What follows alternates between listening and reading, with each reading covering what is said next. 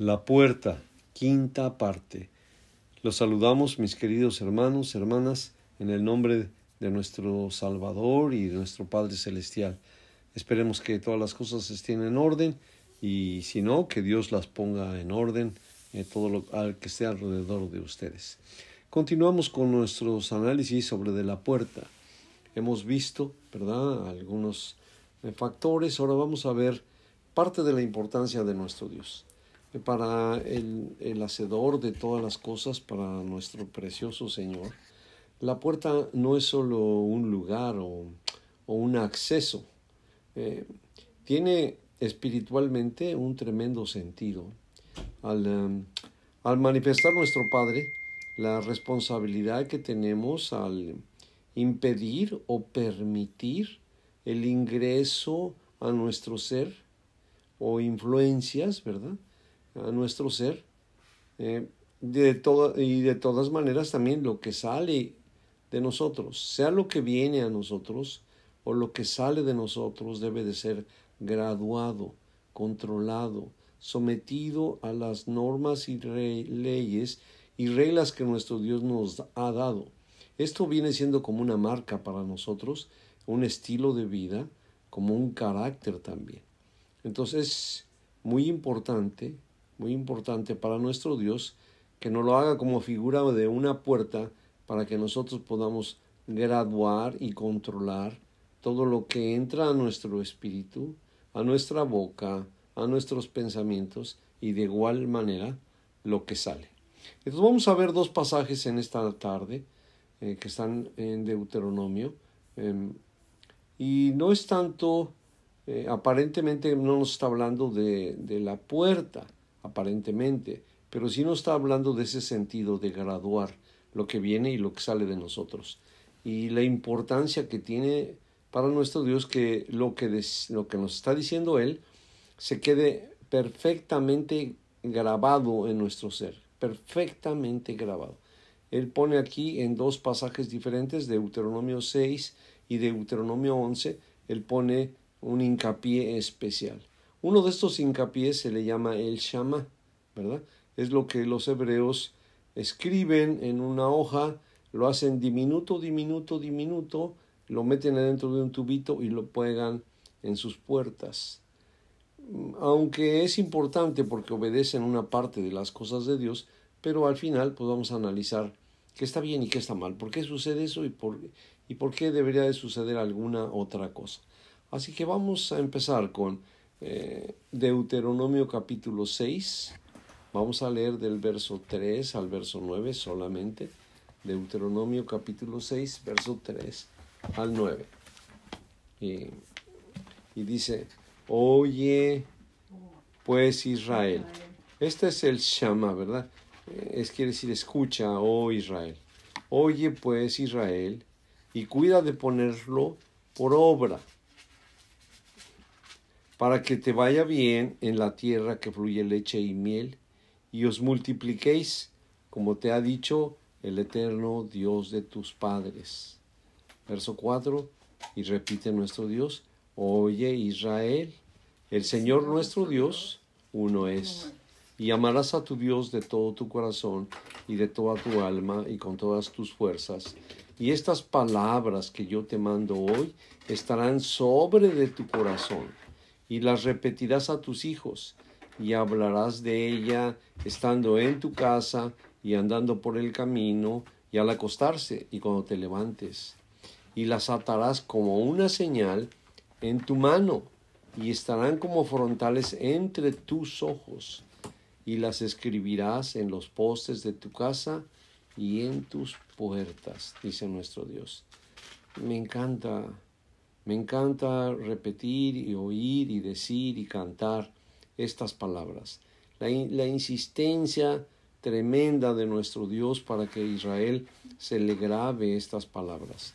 Dos veces le dice, oye, oye, escucha, pon atención, pon atención. Eh, la vida entre padre e hijo carnal, terrenal, es muy hermosa también. Yo puedo recordar las instrucciones de mi padre cuando mi padre me enseñaba a usar una herramienta, eh, puedo ponerles un ejemplo vívido que tengo, cómo mi papá me enseñó a usar el martillo, ¿verdad? Me enseñó a usar el martillo y yo no hice atención a la primera instrucción y me dice, oye, oye, pon atención de lo que te estoy diciendo, te vas a lastimar si no haces lo que yo te digo. Y bueno, me, me evitó golpes, nunca me machuqué un dedo, aprendí a hacerlo, pero ese era mi padre con su cariño como padre, ¿verdad? Cuidando de su pequeño, pero aquí Israel, Israel está cuidando de su corazón, como dice que somos para él, somos la niña de sus ojos, somos su personal tesoro y nuestro Dios quiere así que por favor oye, hijo mío, oye por favor Israel y cuida de poner por obra lo que te estoy enseñando. No es solo para que te seas culto o que sepas muchas cosas, tienes que ponerlo por obra. Y para poder ponerlo las cosas por obra, tienen que estar como un resultado. A lo mejor pongo muchos ejemplos eh, si quieren, ustedes pudieran decir que absurdos, ¿verdad? Pero también eh, tuve un amigo que era un manager de boxeadores, su papá. Y, llega, me pedían que ayudara, y iba a ayudarlo. Entonces el hombre que ponía al boxeador hacía que le pegaran mil veces en el estómago, en la cara, donde ustedes quieran. Y el manager le decía, tienes que aprender cuando veas que el golpe va aquí, tú tienes que reaccionar automáticamente. Y si no reaccionas automáticamente, te vamos a deshacer la cara. Entonces le trataban de pegar por media hora, una hora, siempre en la cara, hasta que llegó el momento en que el, el, instinto automáticamente se protegía. ¿A qué viene esto? Pues es lo mismo que quiere Dios. Es lo mismo que quiere Dios. Quiere que lo que nos, nos diga se quede grabado perfectamente en nosotros para que sea una reacción espontánea, natural.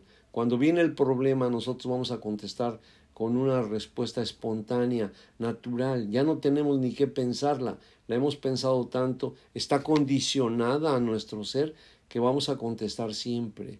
Viene el problema, viene el pecado, viene la situación, viene la prueba, podremos aprender a responder correctamente. Si lo dudamos, si lo metemos en, el tema de nuestro juicio y entonces empezamos a ver los pros y las contras, ay, de cosas que no deberían de pasar más, que no deberían de pasar. Dice Dios, no comerá sangre, eso es, tiene que ser automáticamente para nosotros. Vemos sangre cerca de nuestro plato, en la mesa donde vamos a comer, se prenden todas nuestras alarmas. No tenemos que meditarlo. Es la intención de nuestro Dios. Dice, oye, ves, oye pues Israel, cuida de poner por obra para que te vaya bien en la tierra que fluye leche y miel. Si tú no pones por obra lo que yo te enseño, pues no te va a ir bien, no te va a ir bien. Vas a cometer errores y te vas a poner como enemigo mío, ¿verdad? Y te vaya miel y te multiplique como te lo ha dicho el Dios de tus padres. Es una promesa de Dios. Yo voy a, yo hacer que te multipliques, que crezcas, que seas fuerte, pero pon por obra las cosas que has aprendido. ¿De qué sirve todas estas tardes y todos estos días de estudiar la palabra? ¿De qué sirve si no la hacemos parte de nosotros y la ponemos por obra? Y si eso no es, entonces Dios se quiere eh, asegurar. Hay que tomar medidas para que lo que yo te enseño se quede por obra, lo tengas por obra en tu cara, en tu corazón, en tu ser. Dice el verso 4 nuevamente, oye, oye Israel, el Señor nuestro Dios uno es. Empieza con la primer cosa automática, automática. Nuestro Dios uno es. No son tres, ni cuatro, ni siete, ni dos. Nuestro Dios uno es. Es uno de los problemas más grandes que hay en las doctrinas de hoy. La Trinidad la Trinidad suena por todas partes. Debe de ser automático para nosotros esto. Oye bien Israel, ponlo por obra. El Señor tu Dios, uno solo es. Párale. No hay, no hay más que oíste, que fíjate, que aquí dice que... Dios mío, esto es automático para mí, para mí. Hay gente que me invita a que, oye, oye la predicación de fulano y no me gusta, pero de cuando en cuando la oigo y empiezan con la eternidad lo apago, automáticamente lo apago. No tengo que ver, pues, si empiezan a hablar de Satanás, automáticamente lo apago. No tengo por qué estar oyendo. Mi cuerpo reacciona automáticamente. Israel, el Señor vuestro Dios uno solo es. Tenlo automático. Verso 5, y amarás a tu Dios de todo tu corazón y de toda tu alma y con todas tus fuerzas.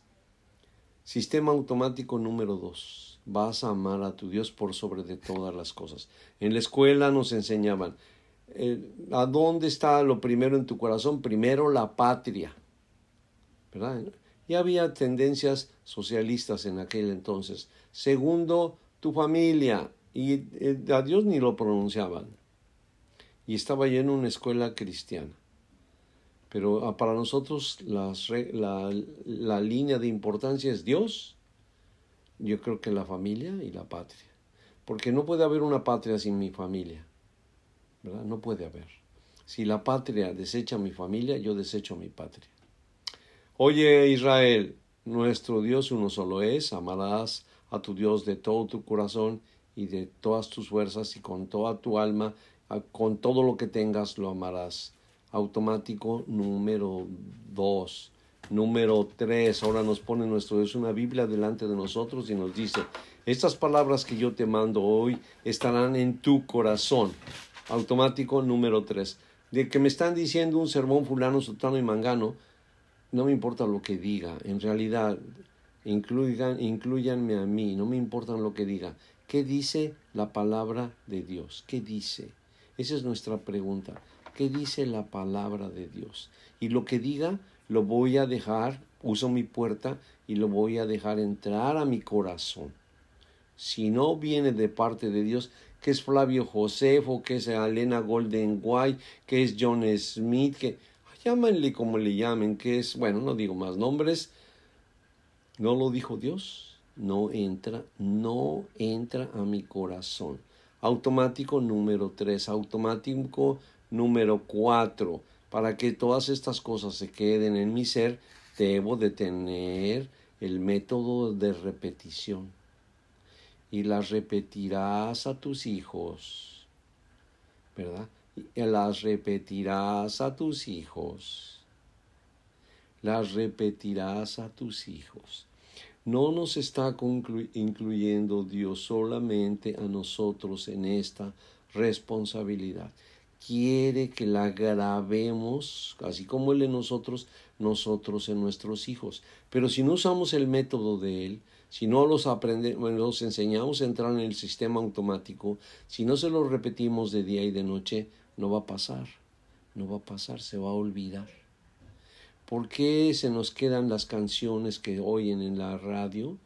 Porque nos las ponen cada diez minutos hasta que nos las sabemos de memoria, aunque no nos gusten, aunque no nos gusten.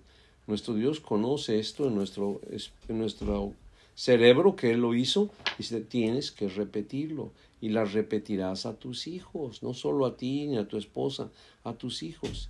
Y ahora dice, tienes la autoridad delante de ellos, entonces hablarás de ellas, estando en tu casa, andando por el camino, al acostarte y al levantarte.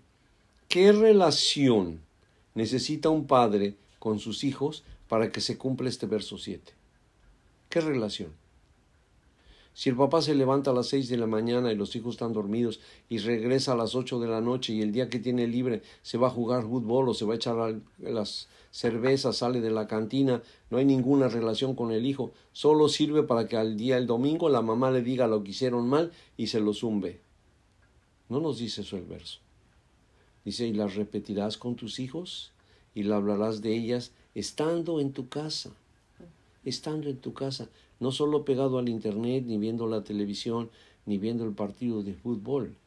Tenemos que convivir y habitar con los nuestros, estando en tu casa y andando por el camino. Voy a salir a caminar, hijo, hija, acompáñenme.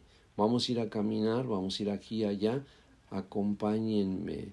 Y cuando te vas a acostar, te acercas a su cama y hablas de la palabra de Dios y cuando se levantan, le das los buenos días, los besas, y les da la esperanza que tenemos en nuestro Dios.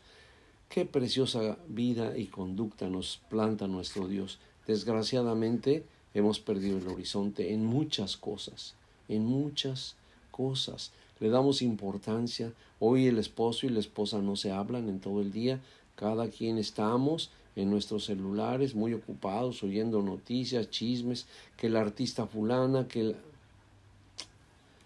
estamos perdiendo, estamos perdiendo completamente. Me decía un señor que tenía, no me hagan caso qué fruta era, pero me dice, mira, a mí, vamos a decir que son plátanos. Yo cosecho plátanos todos los días, pero yo no me como los de ayer, yo me como los frescos, porque si no, nunca voy a comer plátano fresco, siempre estoy comiendo el pasado y yo quiero comer el presente. ¿verdad? Nosotros así tenemos que hacer también en el presente, en el presente, hacer que estas cosas, esto que estoy leyendo es una orden de Dios, no es una sugerencia. Está diciendo Dios, poco falta que lo veamos agarrándonos de la oreja y diga, oye Israel, oye, fíjate en estas cosas. Pon atención en lo que te estoy diciendo. ¿Quieres que te vaya perdón, quieres que te vaya bien en la vida? Ponlas por obra ponlas por obra. Las repetirás a tus hijos hablando de ellas estando en tu casa, andando por el camino, al acostarte y cuando te levantes. Y las atarás si no queda, si no es suficiente, si lo olvidan, si se les pasa, entonces las vas a atar, atar, las vas a amarrar como una señal en tu mano. Las gentes usan un trapo a veces o un listón para que no se les olviden las cosas en la mano. Eso es una práctica que a mí de niño me, me, enseñaron a hacer también. Y yo creo que mucha gente lo hace. Ay, para que no se me olvide que tengo que hacer esta cosa, se amarraban algo. Dice nuestro Dios, átalas a tu mano como una señal. Estas palabras que yo te estoy enseñando hoy, que no es otra cosa más que las tres reglas automáticas. Estarán como frontales entre tus ojos. Si la vas a traer en la mano y es un trapo, se va a estar moviendo delante de los ojos todo el día. Acuérdate de ellas. Y las escribirás en los postes de tu casa y en tus puertas. Eh, Israel tiene esta costumbre y yo cuando la descubrí me gustó mucho. Vi que en un rollito, yo decía, ¿qué tienen allá adentro? Y un, en casa de un judío me la sacó y me la mostró. Y le digo, ¿y cuándo? Porque yo no cabía lo que estaba viendo y no comprendía. ¿Para qué tengo eso allá adentro si no me lo sé de memoria? Si yo me sé las tablas de multiplicar de memoria, entonces nada más a lo mejor cuando me pongan por, por y x y, e igual, yo me voy a acordar de las tablas. Pero si yo no me acuerdo de todas las órdenes que Dios me dio, nuestro Dios quiere que al entrar lo leyéramos y al salir lo leyéramos, que al mover la mano lo leyéramos, que cuando estemos en nuestra casa lo leyéramos, que cuando estemos delante de nuestros hijos lo leyéramos. No habría el pretexto de que lo olvidé y que no lo sabía. Hay otra porción un poquito más larga y ahora ya no me quiero exceder del tiempo. Creo que lo que hemos hablado hasta ahorita eh, es suficiente para que todos meditemos. No solo nos está enseñando nuestro Dios qué es la puerta. Antes de que salgas a la calle, te tienes que llevar tus estas reglas automáticas en tu corazón. Cuando vienes de regreso, las tienes que revisar otra vez. Hice lo correcto, en la negociación que salí a hacer, hice lo correcto, en el trabajo que me dieron que fue a hacer, hice lo correcto, estuvieron las reglas de Dios primero que nada, o me dejé llevar por las influencias no buenas, porque si no son divinas, no son buenas. Vamos a, despedirnos y a, darle gracias al Eterno por su corazón. Nuestro Padre Celestial, tú nos hiciste y podrías haber hecho un cerebro triple con tres hemisferios, el que fuera lo automático, donde estuvieran grabadas tus reglas y donde nos obligaras a hacer las cosas. Pero nos has dado una libertad absoluta de escoger lo bueno y, lo malo. Y para hacer lo bueno automáticamente no lo tenemos que grabar nosotros mismos, no lo tenemos que tatuar en el cerebro, para que cuando venga la necesidad de sacar ese conocimiento salga automáticamente y no pongamos otra vez, Señor, lo que tú nos enseñaste en peligro al utilizar nuestro pobre juicio siempre.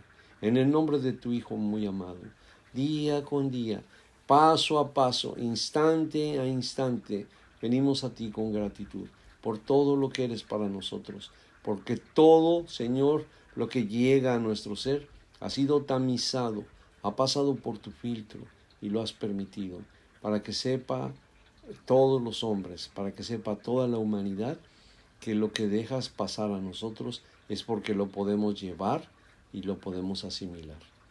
Sé, Padre, nuevamente, nuestro Salvador, nuestro Redentor, en la preciosa sangre de tu amado Hijo, nuestro Redentor. Pasa a todos ustedes, queridos hermanas, hermanos.